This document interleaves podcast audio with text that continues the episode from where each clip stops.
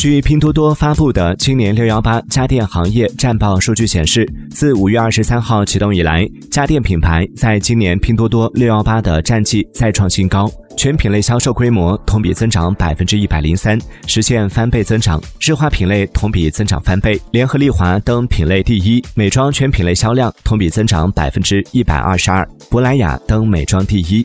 此外，过去一年，拼多多美妆类目的年活跃用户同比增长超过百分之两百，至今已超过三亿。